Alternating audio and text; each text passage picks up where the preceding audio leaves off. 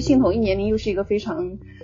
复杂的问题。一方面当然是就是说这个呃权利保护的问题，但是另一方面还有一个性自主权的问题。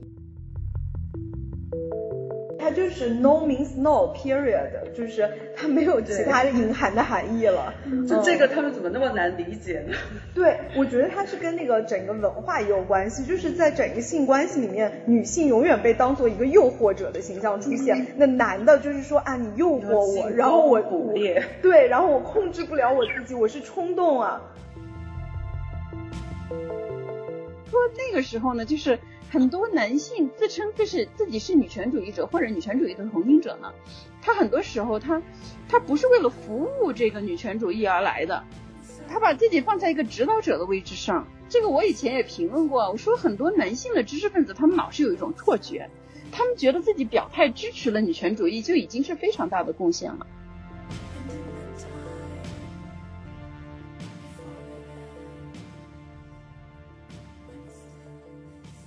听众朋友们，大家好，欢迎收听本期的反向流行，我是青青子。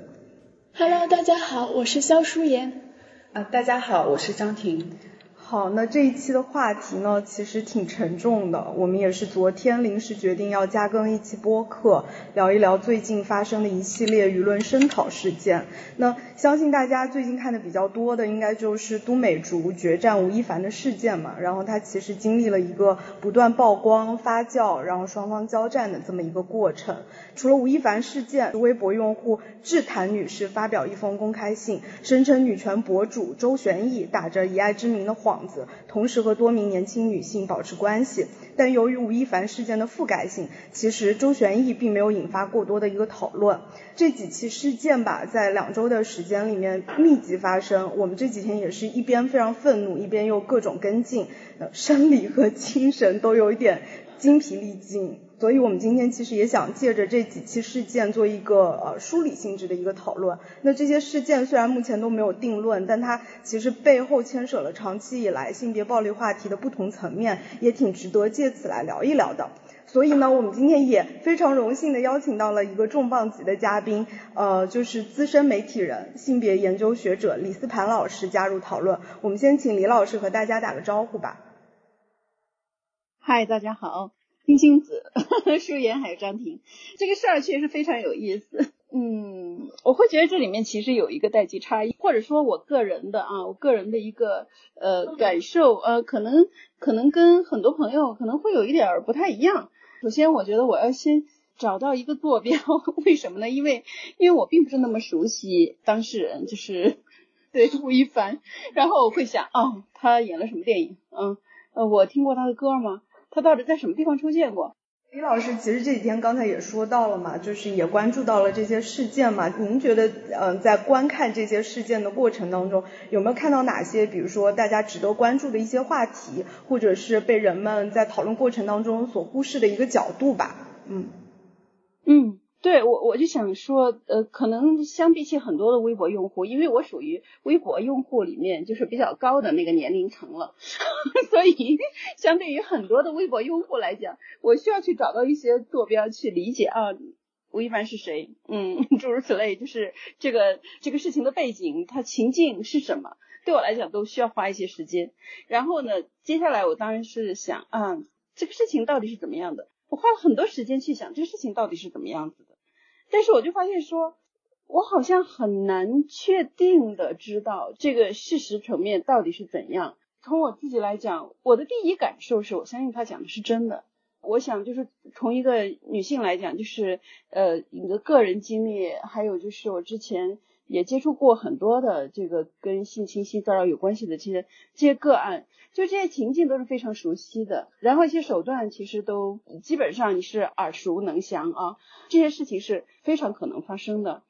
接下来呢，我就不断的看到那个新闻 App 的推送，就是有不断的更新的消息。之后我再到微博上去看的时候，发现有很多发生的人，但这个时候我就有点晕头转向了。我会发现说有很多的截图，然后有各种不同身份的，有一些人的身份是比较确定的，比如他们的微博是认证的，有一些呢可能呃就不是那么确定。然后你会看到各种各样的说法，呃，因为太多的截图，大家都知道截图是可以伪造的，我不是说这截图是伪造的，截图是可以伪造的，单单是截图，或者说你很难你很难确定，就是说这这是真的吗？OK，那就算截图上的东西是完全是事实，那么从截图上这些对话和这个现场到底发生了什么，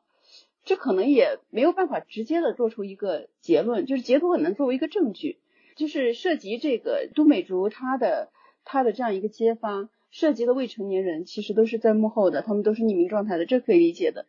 那么这个时候，你就会发现说，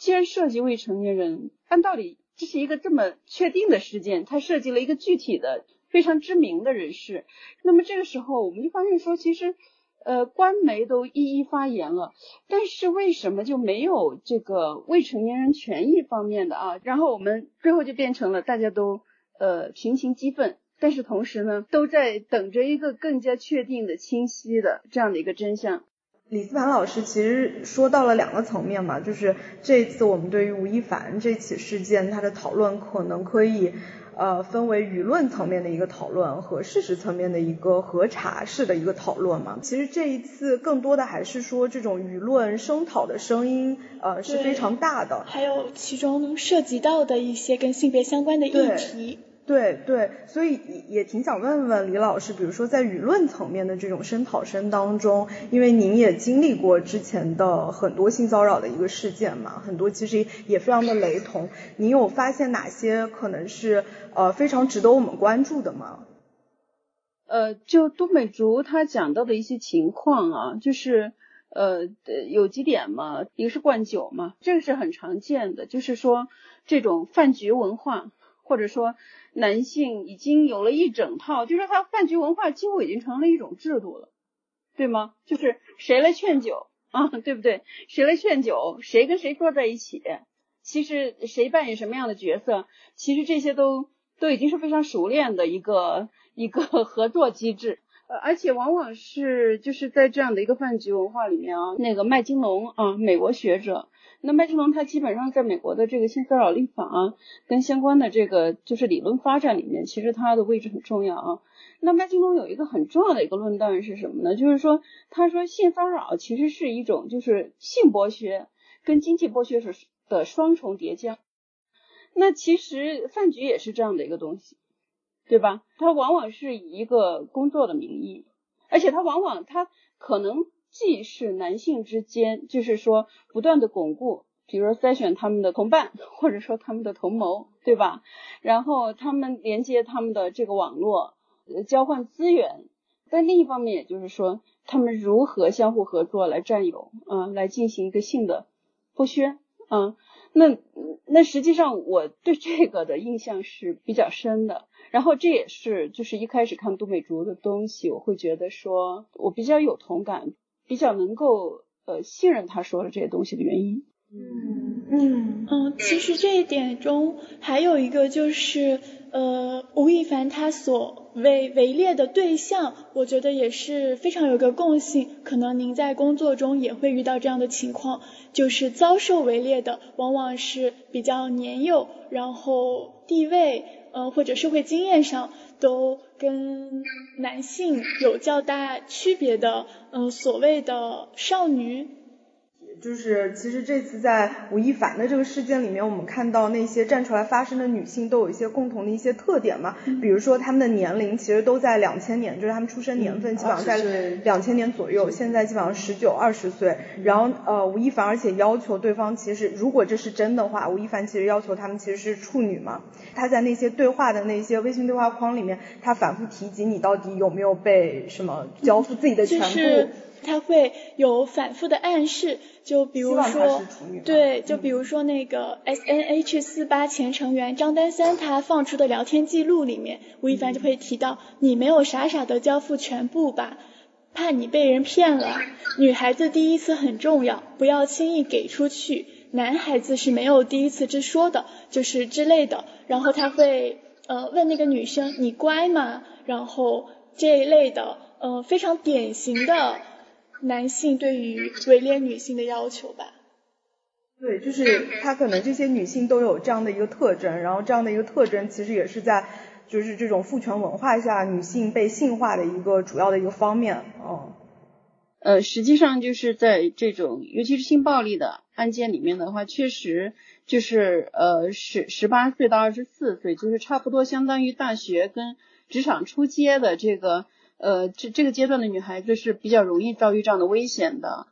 嗯，呃，对我之前遇到的一些案子，基本上都是这样的一个情况，尤其是这种我们说一对多的，基本上是固定的模式，然后其实也都是一些不太有社会经验，而且是，呃，尽管他们之间没有太过就是确定的一种权利关系，但是对于这些女孩，她们希望能够呃得到这种发展机会的这样的一个领域，那无当然是一个呃怎么说呢，就是他拥有巨大的这样的一个资源的人。嗯，是，对，有很大话语权。嗯，而且我觉得这可能在娱乐圈是一个更加加剧的这种权力不平等的一个关系嘛。比如说韩国之前的那个李胜利事件嘛，就会发现娱乐圈其实是一个性剥削的这么一个温床嘛。因为呃，长期以来，idol 其实被认为是粉丝的一个幻想的一个对象嘛，所以当这些偶像要对这些所谓的呃权力下位者进行一个性剥削的时候，他其实更加方便。是是是，我想其实这样的事情，我们我们大家其实都是心知肚明的，就是娱乐圈它其实是这些事件特别多发的，我们都知道他们有这样的潜规则，我不知道你们有没有，呃，你们可能没有留意，我记得十几年前有一个女非常不知名的女演员叫做张玉。他就是不知名，然后呢，他检举几个导演啊，几个男的导演对他进行性剥削。我想就是说这种事情都是一对一对多的，就像好莱坞的那个那个叫什么韦恩斯坦，对韦恩斯坦，韦恩斯坦事件也是一样啊。但是当年张玉出来的时候，他简直成了一个丑角啊，他成了大家呃讥笑的对象。所以我觉得这个很有意思，就是。我我我我可能这样这样讲好像有点倚老卖老。我觉得娱乐圈潜规则仍然是这个潜规则，但是他的观众的群体在变化。这些能够把偶像托举起来的这些观众，他们同时又是，就是说呃对自己的自身的权利，然后呢确确实实就是说，尤其是女性之间，对于这种我们说的这个身体自主特别有共情的这样的新的一代。呃，这个是我觉得跟跟之前张玉他遇到那个环境，那个舆论环境是特别不一样的。当然，张玉当时遇到的呢，就是说，呃，也也没有现在这样子的一个个人化传播的社交媒体。当时就是说，无论是传统媒体，还是我们说到的，就是说 Web 一点零，就是论坛，其实大多数情况下都是呃男性主导的，所以他是得不到支持的。但是呢，就是像吴亦凡这个事情呢。我我我确实看到，就是说，也许就是娱乐圈的这些老规则。他现在遇到了一个新的一代。嗯嗯，对，其实，在吴亦凡事件里面，我们也会发现说，就是可能真的跟这几年这种性别意识或者女性意识它有所发展是有关系的。这些出来爆料或者是讲述自身经历的一个女性，就像张丹三，她其实是一个非常具有主体性的一个女性嘛。嗯，当吴亦凡提出一些非常不合理的要求的时候，她是会找到一些方式和策略去拒绝的。嗯。而且哪怕就是从吴亦凡，他七年前，他其实从韩国回来的时候有过一个绯闻女友，然后叫做林希亚，然后五年前他又有一个呃所谓的绯闻女友叫做小吉娜，但是当时他们呃曝光吴亦凡跟自己的性行为的时候，遭到大众的反应跟现在也是截然不同的，而到了这一次。嗯，当都美竹站出来，更多人站出来，然后小金娜和林希亚又再一次在公共舆论中出现的时候，他们获得的支持和认可，或者是那种理解，都是跟五年前或者七年前完全不一样了。有一点印象，小君娜事件。对，小君娜当时还被大肆的荡妇羞辱嘛。而且我觉得有一个非常重要的，可能是女性群体里面的一个共识，就是不存在完美受害者。嗯。呃，我觉得当时在五年前、六年前的时候，当小君娜他们出现的时候，大家还会说她是为了上位，她是为了为了牟利。但今天可能大家第一反应就是说，呃，没有完美受害者。哦。对，就我的观察是很多的讨论，即使。那个 受害者的描述里面有一些不完美，或者是呃不是那么契合，有漏洞，或者是可以被攻击的地方，大家其实觉得完全都可以接受。对，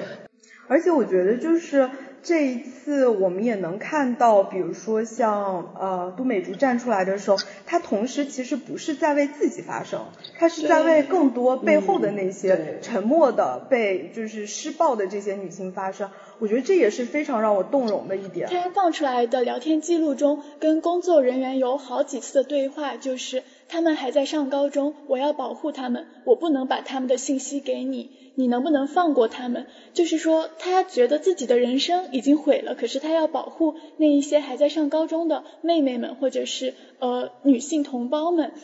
然后我就会在想，事件出来之后，更多的女性出来发声了。我在想到底是这种女性共同体之间的力量给了都美竹这样的人勇气，还是说有他们的存在才推动了大众空间的舆论的变化？我觉得这两者之间的那种相互改变也是挺微妙的。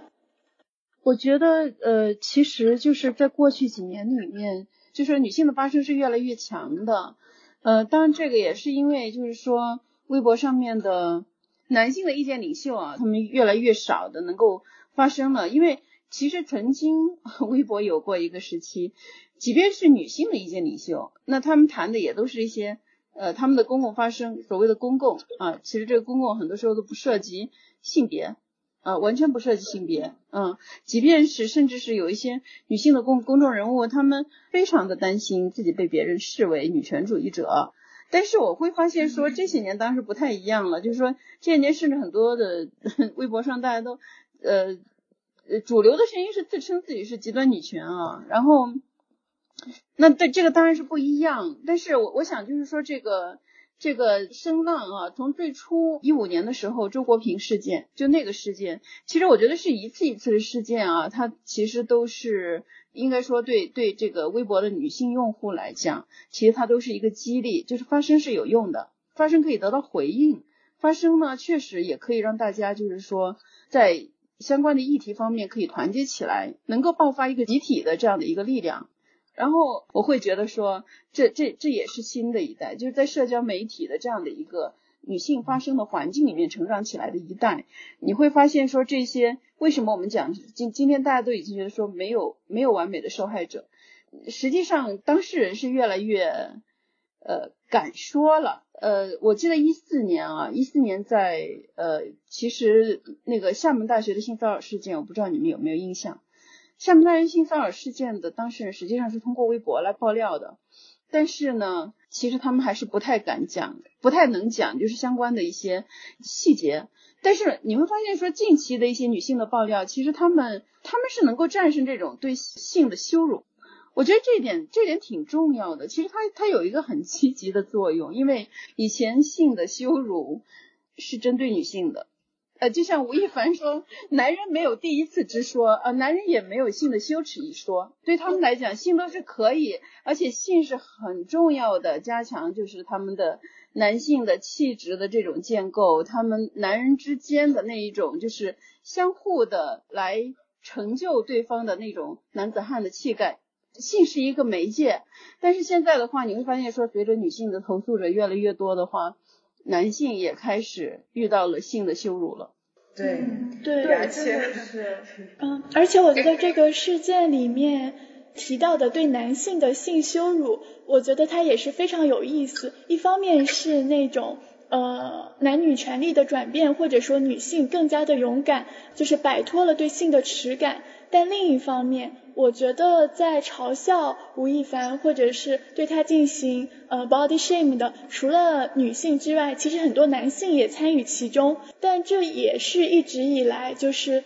呃大家对于男性气概或者说性能力对男性权利的那种呃赞扬或者是代表。因为我们之前其实聊过一期，就是关于虎扑直男的一个话题嘛，里面其实也聊到这个，就是说一个男性他其实哪怕剥离了他的一个阶级地位，哪怕他是一个在身份认同其他的一些维度上是一个毫无权利的人，但他至少有自己的性的权利，所以这其实就是一个他最基本、最根本的一个权利。罗严素在最近的文章里面写了这样一句话，就是性是他们的权利，他们找到存在感的方法，他们在性里能做的只有欺凌。然后他用了一个台湾导演钮承泽的例子，说到他虽然不举，但却还要用手指去性侵别人。直到被判了四年，就是在这种匪夷所思的性侵里，他要的只是权力感。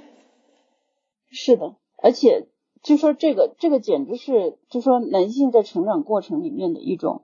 强迫症。他他要确认自己是一个男人，他必须这样做。这就为什么我们之前说男性他围绕这个对女性的这种性的剥夺占有，而不是一种交流。刚才我们可能没有继续下去，就是说。他总是要求女性是没有经验的、年幼的，他是可以被他控制的。实际上，我觉得跟他们内心的那种阉割焦虑是有关系的。是，这个就是上野千鹤子老师在《艳女》里面，因为只有女性是。乖的处女，没有什么性经验，非常年轻的，才便于他们剥削，而不是便于他们把女性当成一个平等的人来交流和爱护，建立亲密关系。对对，其实女性在这里面，她本身就是一个工具，她甚至不是一个人，就是我借由这个工具去证明我自己的男性气概。嗯嗯，不好意思，说出了过分这个话，真的有点确实 很过分。就是我观察到，虽然我们看到了很多的进步，或者是呃跟过去较大的变化，可是哪怕都美竹这样一个勇敢的女孩子，她在呃自白信里面还会提到说，我已经是烂裤裆了，在我以后的人生中，哪怕呃结婚生子，我的婆婆、我的丈夫也会因为这个事情一次一次的羞辱我，所以她其实还是有那种呃带有。就是社会印象的呃自我的羞耻感的，而同时呃也有一些男性或者是所谓的路人提出言论说，嗯饭圈文化难道不就是女性排着队等待偶像翻牌吗？所以他们会觉得你是粉丝，你喜欢这个偶像，你就是愿意被他呃性侵。就是我先稍微澄清一下，就是都美竹说的那个话，其实不是她自己认为自己烂裤裆，她说的是外界认为她是烂裤裆，哦，就这个还是有很大不一样的。一个就是一个是说他把这件事情内化了，一个是说他承认外界的一些道德的规范对他还是有一定的一个影响的。对他原话是大众早已认为我是烂裤裆。但我觉得这个里面可能可以值得聊一聊的一个话题，就是关于性同意这件事情。对。嗯，因为无论是吴亦凡那个事件，还是就是周旋逸那个事件，嗯，然后我觉得就是我们如何去定义所谓的 consent 这件事情，其实长期以来都是呃性暴力话题里面一个聚焦的一个点嘛。嗯。这次其实又被拿出来说了。嗯。不知道李老师对性同意这件事情有没有一些研究？我我觉得性同意，我当然是觉得应该有积极的同意这样的一个啊，就是说不仅仅是说不的权利，其实应该有积极的同意。就是我很多时候我没有说不，那可能是情境式啊。比如说我们陪着这个当事人去报警，然后警方最大的问题就是他们接警的全是男的，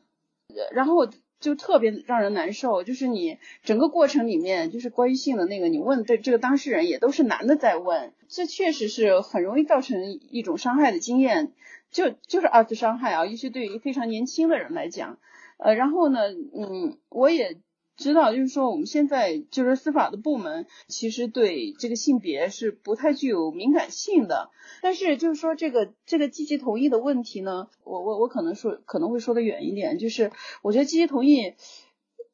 它是我们得要看放在情境之下来看。因为你们你们提到了另外一个案子，另外一个呃事件，讲的就是说早晨醒过来的时候，是吧？对对，就是周玄义那个事件，就是他处在睡眠的状态中，然后被侵犯了。对，这个我应该怎么说呢？我觉得取决于关系。嗯，在这件事情上，我可能就是呃。稍微有一些不同的一个看法，也是因为我今天其实看到陈雨伞发布了一篇文章，叫做《为什么需要从吴亦凡事件聊聊性同意》嘛，然后它里面其实是去定义了性同意，它指的是双方都非常愿意参与某种性行为，而性同意的形式既可以是口头上的表达，也可以是肢体动作，但都需要确认这一切的发生是在没有胁迫、主观意愿的情况之下发生的。同时，他也提出，性同意并非一个连续性的判断，也就是说，当对方同意了行为 A，并不意味着他也同意行为 B。比如，对方答应了跟你一起回家，但这并不意味着他答应和你发生性关系。然后呢，他也举例了，比如说像性同意，它其实也意味着随时可以说停下的权利，也就是说，这份同意是可以撤回的。哦，我觉得周旋义的那个事件里面，可能他其实违反了，就是性同意并非是一个连续连续性的判断这样的一个定义。他可以这次跟你发生性关系，但他不代表我每一次要跟你发生性关系，哪怕我们俩是在一个比较浪漫的或者是在一个亲密的关系里面。哦嗯，我觉得很大的一个问题是，很多男性对于亲亲子刚才说的这些，他没有。基本的常识和概念，对，而且这个问题已经说了很多年。我记得，呃，韩寒是不是在十几年之前他说啊，你答应跟我看电影，那在我看来就是代表想上床，对吧？那个时候就对他有很多的讨伐，但是十年过去了，并没有在男性心中形成什么新的印象和共识，就感觉他们没有什么进步。直到今天，还会有人认为你。成为一个偶像的粉丝，就是排队等他翻牌，而我完全可以只喜欢这个偶像，但我不想跟他有任何的接触，这不代表任何。嗯，性同意，也就是我觉得性同意就是针对性本身这个事情，它不应该有更多的呃文化含义或者是牵扯上的。对，它就是 no means no，period，就是它没有其他的隐含的含义了。就这个他们怎么那么难理解呢？对，我觉得它是跟那个整个文化也有关系，就是在整个性关系里面，女性永远被当做一个诱惑者的形象出现，那男的就是说啊，你诱惑我，然后我捕猎，对，然后我控制不了我自己，我是。冲动啊！而且他们会觉得女性她是一个含蓄的，不能直观表达自己性需求的。他认为你在半推半就，他觉得你在欲拒还迎。嗯，我我我觉得呃，对，要要改变他们这些想法，真的是任重道远。而且我觉得还有就是说，性欲其实是很多时候是被文化决定的，性欲并没有说。我有这个欲望，它就是自然的。其实不是这样。其实我们有很多的文化观念，它其实是掺杂在我们的这个性的活动里面的。那么，其实我们的这个性的文化本身，它就支持了就是男性的这一套我们说的就是 no 就是 yes 的这样的一个观念，因为它否定了女性的性表达。嗯，是，我觉得真的是，嗯。嗯，跟他们所接受的那种所谓的性教育也是有关系的。嗯，而且反过来，如果一个女性她真的是非常在性和性欲上有自主性，她非常善于表达说她想要呃表达她的性欲，其实反过来又可能会被男性羞辱。对，就是有荡妇羞辱。对对对。而且甚至有一些男的会说，就是你这样的话，咱们就就是不够浪漫了，对吧？就太直接了。我觉得这些都是一些强加的一些观念。谁说就是所谓的浪漫爱情也是文化构建的。对，就是我们要重新定义一种什么叫做这个时代的一个浪漫，而不是说全都是大写的男人所定义的浪漫。而且我觉得性同意之所以很关键，是因为我们会发现说很多的这种性侵也好、性骚扰的行为也好，它其实就是发生在熟人之间嘛。然后呢，又因为这个熟人的关系，然后如果一旦发生了这种性侵或者性骚扰的指控，就常常会陷入就是各执一词的所谓的罗生门嘛。嗯嗯。嗯，还有一点是，李老师您也提到过，就是各国法律对于性同意的定义都是不一样的。呃，他们讲到，呃，吴亦凡是有，他是已经移民加拿大，或者是有加拿大公民权，或者是定居权利，是吧？对，好像是说的华裔加拿大人。这，我网上的一些讨论啊，有点过啊，就好像这个跟加拿大这个国籍有关系啊。但是事实上，我觉得就是说，唯一跟国籍有关系的呢，就是我们要判断。如果说他涉及未成年人，那么如果说在中国的话，那你是呃十四岁以下，那其实是没有一个合法的性同意权的。简单来讲，就是只要发生性关系，就一定是强奸。但是很可能呢，就是说这些孩子呢，他可能都是十四岁到十八岁之间。如果是按照那个呃这个都美竹他他的经历的话，可能都是在这个年龄区间。那么这个年龄区间的话呢，其实呃因为近年就是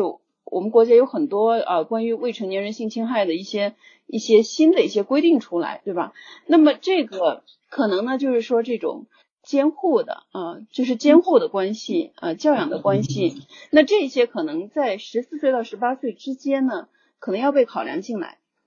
啊，因为这是有一定的权利关系。但是加拿大的话，他们的性同意年龄十六岁，比我们年龄要大一些。简单来讲，就是说违反，如果是个加拿大人的话，应该他的就是说他会更危险一点，因为他们的性同意年龄更高。同样的，就是说在十六岁到十八岁之间呢。他们的规定好像是说信任关系跟这种经济依赖的关系，呃呃诸如此类，就是这这这些关系，呃，那么在十六岁以上也是受保护的，这个是对这个讨论是有意义的，有一定参考性的。对，呃，我想就是国际媒体的报道跟国内不太一样啊，其实就是因为中国我们一般来讲，我们讲这个通常是划在十四岁啊，但是之前其实还有。还有种种问题了，就是之前在呃嫖宿幼女罪废止之前，其实是啊有很多跟未成年人发生性关系都都被轻描淡写的处理啊，但是性同意年龄又是一个非常复杂的问题，一方面当然是就是说这个呃权利保护的问题，但是另一方面还有一个性自主权的问题。北美如果我没有记错，就是北美还有让我想想，台湾应该也也有，就是有我们说的两小无猜啊。就是，比如说我们提高了这个性同意年龄，那么对于一些就是未成年人或者是刚刚成年的人之间的那种相互同意的性行为，那其实要有一个豁免条款的。其实这也是我说的，就是我我们还有一个要要保护这个对性自主权的问题。那其实我们现在其实未成年人他性成熟也很早，他也有他的性需求。对我觉得其实这个中间是有一个就是两难哈。然后，嗯，从我个人来讲呢，可能我会更加的这个呃关注，就是说呃对双方权利关系的这样的一个考量。当然呢，就是说对年龄的一个考量，比如说两小无猜的话，呃相差是，比如类似相差三岁五岁，就是根据不同的年龄段啊有一些规定。但是不管怎么样，就是吴亦凡他肯定是 肯定不属于这个 两小无猜。但是我觉得当当然是年龄的部分是考量到了，就是呃年龄差的部分，其实也是考量到双方的这种呃，比如说认知啊、阅历啊、呃相应的社会资源这些都考虑到了。但是我我觉得更多的，与其是关注年龄呢，不如就是对双方的这样的一种可能存在的这种呃权利的关系，就是在法律上有更更细节的这种考虑。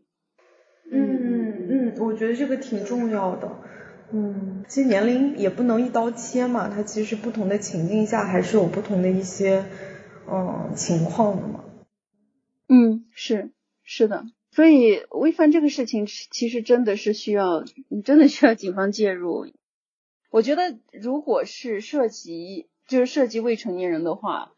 嗯，那其实他面临中国跟跟加拿大两国的这个。法律的问题，还有就是我们要看，就是在这个案子里面，如果他真的进入司法程序的话，我觉得都是一个非常好的机会。就是说，比如说对这种呃杜美竹讲到的这种饭局，就是说对于这种所谓娱乐圈的日常进行一些司法上面的审视，我觉得是非常有必要的。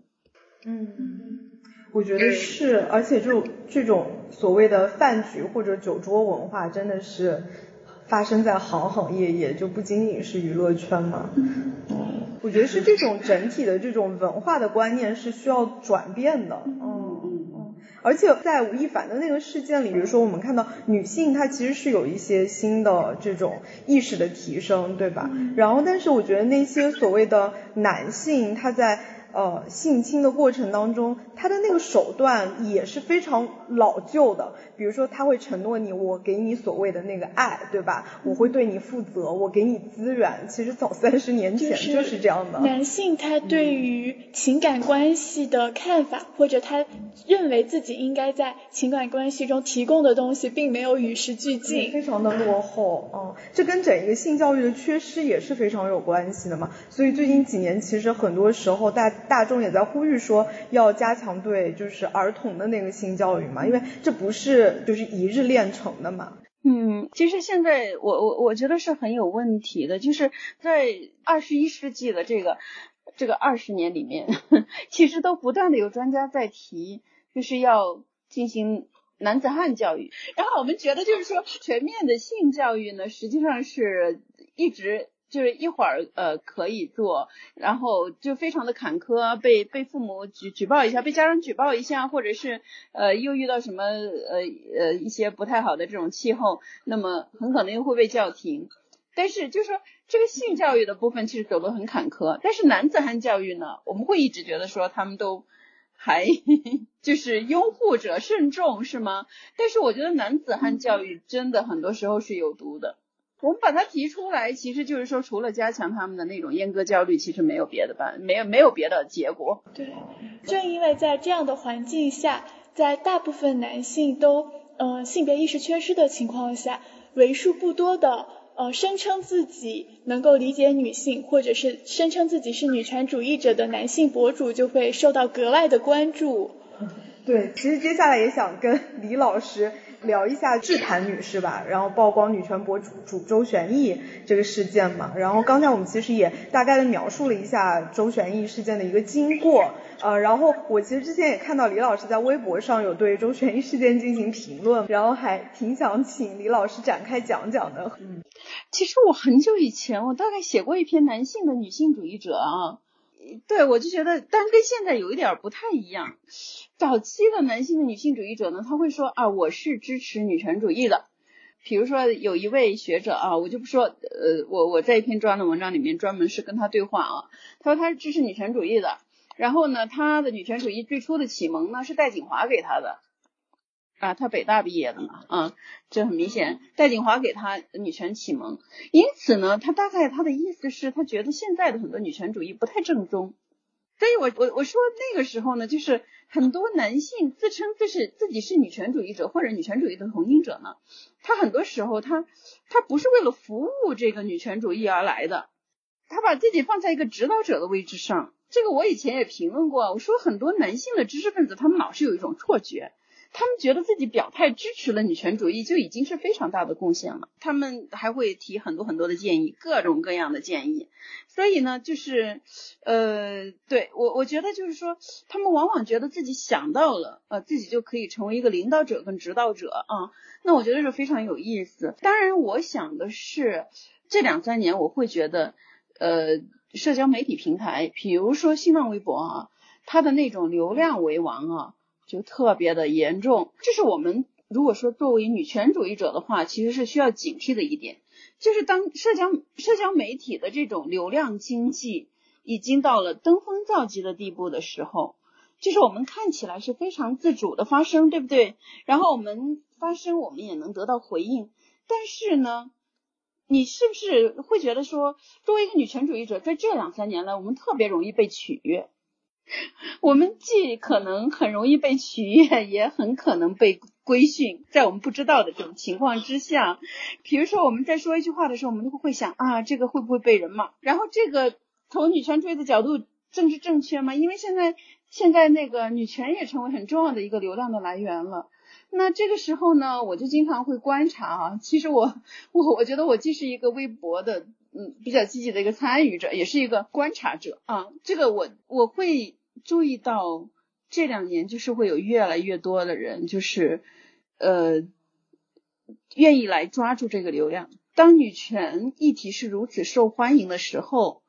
那么一个人他有女权的表态，可能并不意味着他是一个女权主义者，或者说他真正的支持女权主义，而是说他希望自己 被欢迎。或者说他拥有某一种被欢迎的能力，嗯，对，这其实转化成了他自己的一种资本，有时候是一种文化的资本，有时候其实是一种性的资本。嗯嗯，就女权成为一个时髦的话题，而他讨论女权，就证明他是一个呃处在。时代前线，或者是有现代意识的人。那我也看到另一种声音是说，啊，你甭管他是想贴金还是他想分流量，但是你他他只要加入进来，你把他团结进来，那就是女权的声势就浩大了嘛。你甭管他是真的假的。那李老师怎么看这种啊评论这种声音呢？嗯。怎么说呢？其实我是一个在大众传播领域希望能够呃倡导这个性别平等的这样的一个人。那么可是现在的话，当女权特别带流量的时候，那我又会想，这样就够了吗？就是我们要的那些改变，它真的可以？比如说，我们会发现，这就是就是近几年的变化，是吧？呃，比如说有很多的产品，他们都会来迎合女性的，就是说。Girl Power 这样的一个概念，对吗？或者是或者是类似女性互助这样的一个概念，然后你会发现说，呃，类似女性互助这样的一些行动连接的行动，其实是可以被呃，就说它是可以做的，但是其实有相当多的一些活动，我们也知道就是是不可以做的啊。女权主义在社交媒体上是如此，就是能见度这么高的时候，可能我们需要再进一步思考的就是说。呃，比如说哪些哪些声音是没有发出来的，或者或者说哪一些行动它可能已经被终止了，对吗？所以，我我们可能需要问的就是这样就够了吗？这样就够了吗？然后，呃，我们也知道，就是说，呃，因为我我们现在的这个女性在社交媒体也好，在在这样的就是互联网的这样的一种，嗯，我们讲的就是。它是靠私域流量驱动的一种商业模式里面，年轻的女性，对吧？是是一个很中间的一个力量。但是呢，我们也不要忘记了，就是从女性的这个呃，我们我们的，比如说我们的劳动收入啊，这个是都有数据可查的。实际上，我们的经济实力是比男性更低，对不对？但是呢，目前这样的一个政治经济的这样的一个架构之下，可能呢，就是。因为我们是这一个阶段的某一种经济上的驱动力，所以呢，我们很容易被取悦。然后，呃，那些，其实我想说的是，社交媒体上的声音，当然我们都知道，社交媒体上的这个发声主体是非常的复杂的。它有真正的就是个人的女权主义者，它还有大量其实希望利用呃这样的一种女权流量的，我们说机构公司，对吗？但是公司其实他们还是就是以他们自己的一种市场的利益作为第一考量的，对吗？现在他们需要考量这个，那他们会表态支持女权。也许就是大家可以想象一下，就是假如男性重新夺回了这样的一个话语权的话，那么那么会怎样呢？那这个时候我们要看一看，就是说我们的政策、法律还有这个经济领域到底改变了多少呢？嗯，所以其实。呃，李老师说的就是还是得在制度性的一些层面做一些推进嘛，嗯，不能只停留在社交媒体的那个舆论空间进行一些讨论。而且就是在社交媒体的舆论空间，它其实获得利益或者取得胜利的是资本主义，而不是女权主义。流量收割的逻辑下，可能是这样的。对，我其实还想起来，就是因为我最近就是采访了贺桂美嘛，问了她一个问题，就是她如何看待就是这这几年就是这种女性主义的思潮，呃，跟刚才李老说的特别像，就是说这波讨论一是更多局限在社交媒体，就有一些深入讨论的一个主体，还是主要限于就是学院跟知识界嘛，然后到了大众文化的领域，它其实呈现出来的那个状况是非常不一样的，比如说他举到了宫斗剧。那种例子嘛，那宫斗剧表面上看是大女主，对大女主这样的一个意识形态，但它其实设定还是设定在后宫的，那它整体其实是没有做一个根本性的一个转换嘛。然后贺老师其实还提到一个非常关键的一点，就是我们这一波的女性主义思潮，它其实存在这种理论的失忆嘛，就是我们在做讨论的时候，是不是认清了前两波，比如说在中国发生的妇女解放运动，还是上世纪九十年代的那种女性主义思潮，就是我们得综合考量，然后在这些相同的话题上去做一些推进，我觉得这个也是非常重要的，也是刚才李老师说到的一点啊。嗯嗯是嗯。是这样的，呃，我会觉得其实你可以想象一下，就是这是这是微博，如果你到那个你到快手或者是抖音上面，你会发现那是完全不一样的一个受众群。嗯，是，它的确这不同的平台氛围很不一样，不一样。对，我我我曾经接受一个朋友的他的一个也是一个视频的专栏的呃访谈。然后呢，我因为我其实不太用抖音，他们在抖音上，嗯，然后呢，我就我就去看了一下，因为我对我对 这个受众的反应，呃，我比较感兴趣。然后有一些受众的评论，我我在微博上几乎是不可想象的。我大概提到了说，我我又不需要一个男人，就是我大概就说我又不需要一个男人来养我，嗯，就是我我们可能我们知识女性，可能随时都可能讲到讲到的一句话，对不对？可是下面的评论就是，我会意识到很多女性她们需要男人来养她们，她们不得不要男人来养她们。在我们看起来，好像这是一个，就是啊，这是一个我们说志不同啊，道不同不相与谋，对吗？但是对于某一些女性来讲，可能可能是比我们就读过大学的这样的一个阶层的女性，呃，就说人数可能是众多啊的另外一个群体。他们在劳动力市场上的这样的一个地位，导致他们不得不把婚姻当成一个生计。是的，是的，我觉得是对更就是普通的女性来说，其实她们所承受的是更大的这种性别的束缚嘛。然后，而且这种性别的束缚，很多时候其实是渗透在他们的日常生活的角角落落里面的。嗯，是。所以我就想说的就是，微博女权主义已经很超前了啊，就是。或者说已经很纯粹了，所以我觉得就是说，你们你们讲开始说日常厌男啊，就是说 在微博上又激起了像这样的一些新闻，又激起了另外一波厌男情绪。我觉得这有代际的因素，就是如果从我们这一代，我们这一代是你们的阿姨这一代，我我觉得嗯，你们是真的是双重的幸运。从代际上来讲，是你们这一代有了一个选择，因为你们有了社交媒体这样的一个工具。然后又碰巧碰到了一个社交媒体的一种结构变革，让年轻的女性的声音可以凸显出来。因为最近的这个二十年，其实是入世以来的这个二十年，中国入世，应该说各个阶层它都呃在这个经济方面，其实它都有一些改善。然后那在这样的一个过程里面，其实就是说这一两代人。多多少少都是都是受益于这个时代啊。那么女性呢，可能不太一样，就是比如说独生女这一代，对吧？她会有更强的一个自主意识。但是就是你们的同时代的同代的男性，他享有的是他一方面是男性的特权，另一方面他也是享受了这个这个就是社会经济成长的这个过程里面的。所以我觉得他们不太有机会去反思自己。而且呢，我想说的是，中国的这个。我们说前面这个社会主义时期啊，就是怎么讲呢？就是说社会主义时期其实有很多就是很多我们说的父权制的一些遗留，然后在这个市场经济改革之后呢，它不断的有一些新的，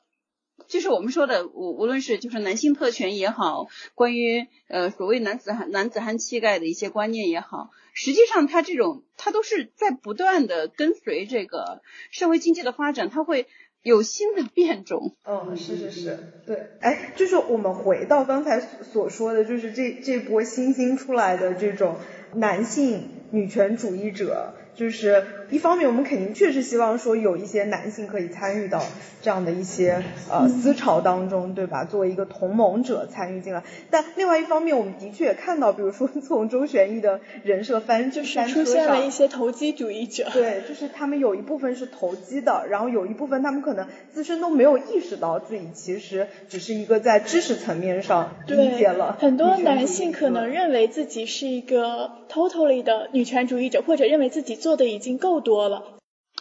我觉得对于对于男性所谓的男性的，我不太说他们是男性女权主义者。我觉得很多人是男性意见领袖啊，就是说比较受欢迎的，或者说被认为有女权倾向的男性意见领袖。其实以前我们曾经做过一个讨论，就是什么男性的女权主义者。然后呢，这这个我记得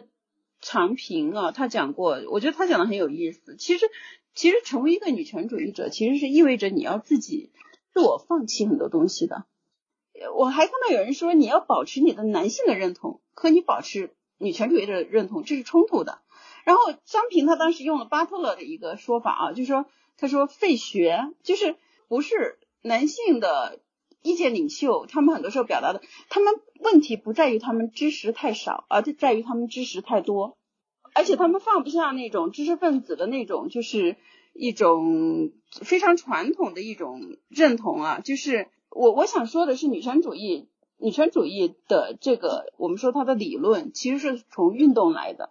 所以我们说女权主义跟马克思主义一样，它都是一种实践的哲学。我觉得女权运动一点都不缺男性知识分子，缺的是男性的行动者。这个行动可能是非常非常小的事情，就是比如说每一个公司啊，每一个公司行号，每一个行业都有饭局，这些饭局很多时候都是老男孩的饭局。如果你是自认为自己是个女权主义者，你作为一个男性，你能在这些饭局的最恶心的部分进行某一种干涉吗？你在面试女生啊，或者是无论是招生的面试还是招工的面试，那你发现她仅仅是因为她是女生而被不公平的筛掉的时候，你你能那个吗？你能出来说话？你能你能出来反对吗？如果你什么都没有为女权主义者了，没没有为女权主义做，那么你何以证明自己是一个女权主义者呢？哦，根本不能。对，觉得就是，如果一个男性他说他是女权主义者，就是那你就去做你能做的，你不需要一直表态，尤其不需要一直在女性面前说，哎，我是我支持你们，我是是女权主义者。不需要停留在口头表达，或者是尤其是像公共空间，然后传达自己的理论。对，而且他那种理论的输入就有一种，你看我懂得比你多，其实本质上还是一套父权的逻辑，就就是爹位女权，对，真的是。嗯，我觉得就是我自己的观察，我可以跟大家做一些小讨论啊。就是 我自己的观察，就是要警惕这几种。就有一种，我们其实刚才提到了，就是他其实把就是这种女权主义的这种理论转化成自身的一个文化资本，甚至是一种性资本嘛。然后还有一种，我觉得也很值得警惕，就是他每次在讨论的过程当中，他都会天然的把女性放在一个客体的位置。然后再讨论女性跟男性的一个不同的一个遭遇，我觉得就当然没问题，就是女性遭遇到很多结构性的一些困境，她的确处在一个结构性的一个弱势地位，但是她在讨论过程当中，你经常会觉得她不是把女性作为一个有独立性的一个主体在进行讨论，我觉得这种所谓的男性意见领袖其实也非常值得警惕。还有一种就是，嗯，这种人。其实我也碰到的非常的多，就是嗯，他觉得他自己习得了这一套女性主义的理论，然后这些女性主义的理论可以作为排挤其他普性男的一种资源，嗯，他就是使自己鹤立鸡群的资本。对，然后他就觉得说，你看，就是我我习得了这一套，然后我比别人更优越，然后我也。不屑于更加普通的男性为伍，我觉得这一群人也是也值得我们去警惕。然后最后一种，其实我觉得是一个我自己日常生活当中的一个检验的一个小的一个标准，就是说这个男性他是否对其他弱势群体有共情。就是他不是把女性问题作为一个特殊的一个群体的一个问题在对待，嗯，所以我会有一个检验的一个标准，就是看他对可能更普通、更弱势的其他的一些群体有没有自己日常的一个关注，嗯。我想补充一种，就是我所说的爹位女权，就是有一些男性天然的把呃一些特权或者权益视视为自己理所应当的，而他所支持女权的行为就是我愿意把我的权利分给你一点。然后，呃，或者说你所获得的权利是从我这儿得到的，是我宽宏大度给你的，或者说有很多女性，嗯，遭遇危险的微博或者事件下面有有男性会说啊，中国女性由我们来守护，或者说呃，你们随时可以获得我们的帮助，就他还是把自己放在一个非常主体的，然后一个保护者的位置，然后把一些权利让渡给女性。嗯。嗯，这与其说是把权利让渡于女性，不如说这是一种 PUA 的这种做局，就是好女人跟坏男人一起合谋。嗯，对，这个比喻非常的精辟。嗯。哎，我们刚好也聊到这儿嘛，就是刚才其实李老师也说了嘛，我们这一代际的女性很容易就是萌生这种厌男的情绪嘛，然后这其实也是困扰我们的一个问题，就是说，那作为一个女性对吧？然后你看到了日常这么多性别暴力的一个事件，然后呢，你不自觉，有时候其实不自觉的，你有一种生理性的这种厌男的这种情绪反应，我们应该如何跟这种情绪去共处？哦。嗯，尤其是我觉得我们现在处在这样的状态下，我们意识到问题的存在，我们希望改变问题，但是问题却没有办法在一朝一夕之间，嗯，得到变化，我们会有一种无力感。呃李老师也提到过，其实，在女权主义这个议题里面有非常多更微妙或者很难呃说清楚、很难讨论的部分。然后李老师呃甚至也坦诚说，有一些东西可能您也还在思考当中。嗯，那我还挺感兴趣，说对于这些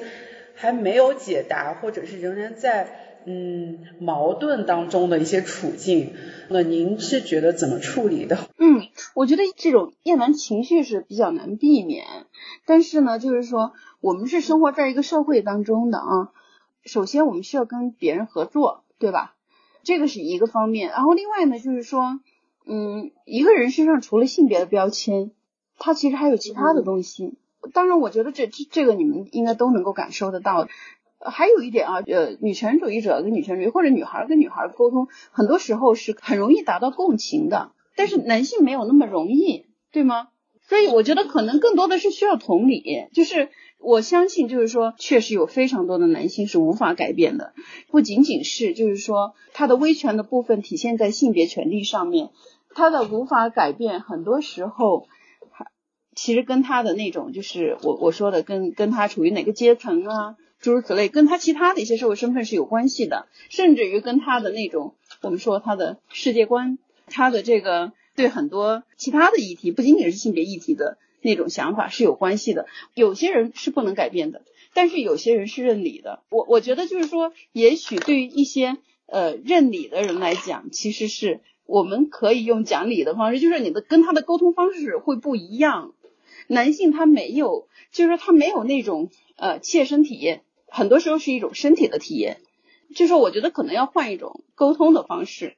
然后还有一点呢，就是说，可能我们周边需要改变的议题不仅仅是性别议题。呃，我不知道我说清楚了没有？就是他可能并不是一个女权主义者。但是也许他能能够说理啊，这个部分他可能能够理解一部分的这个女女权的议题，或者说很多时候女权议题其实跟其他的议题是交缠的。嗯，就至少他得是一个理性的人，讲道理的人。但是很多男的觉得他自己就是理性的，但他其实并没有他想的那么理性。那就是自我认知失调。对。有很多男人觉得说，呃，我是男人，所以我很理性，但是实际上他们越是这种男性就越难越难讲道理。其实也有一个小小的一个怀疑吧，就是说，我觉得为什么每一次都是需要弱势群体跟强势群体去，就是对他们要进行更多的共共情沟通，需要跟他们去普及这些知识。就是这也是有时候会让我感到非常愤怒的一点。我觉得女性太好了，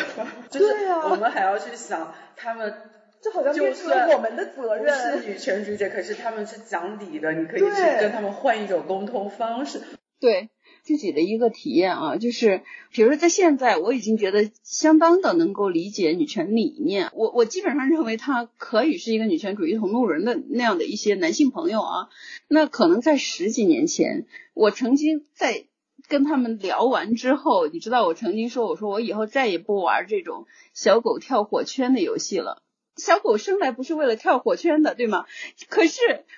对我一个女权主义者，不应该来回答你那些。非常塑料的问题，非常无聊的问题，但是很有意思的就是，你当初跳的那些火圈，其实对他们是有改变的。我觉得不仅仅是对男性有影响，其实我跟一些女性朋友的这个沟通，其实也是这样的经验。比如说，他刚刚非常的不同意我的某些观点，但是可能过了一年或者两年之后，他遇到什么事儿了，他会跟我说，我终于明白那时候你讲的什么意思了。所以我我想说的是，我们不是为了在他们面前做一个好人，而是为了说我们有越来越多的同盟者，或者某种意义上来讲，你你把它当成一种你想要达到的社会的改变，或者说你想要达到的那种呃，就是你的目标，你的那个事业的一种策略。也许可以这样来看，我觉得女女女女性不能再鼓励自己伟大了，我觉得这也是一个牢笼。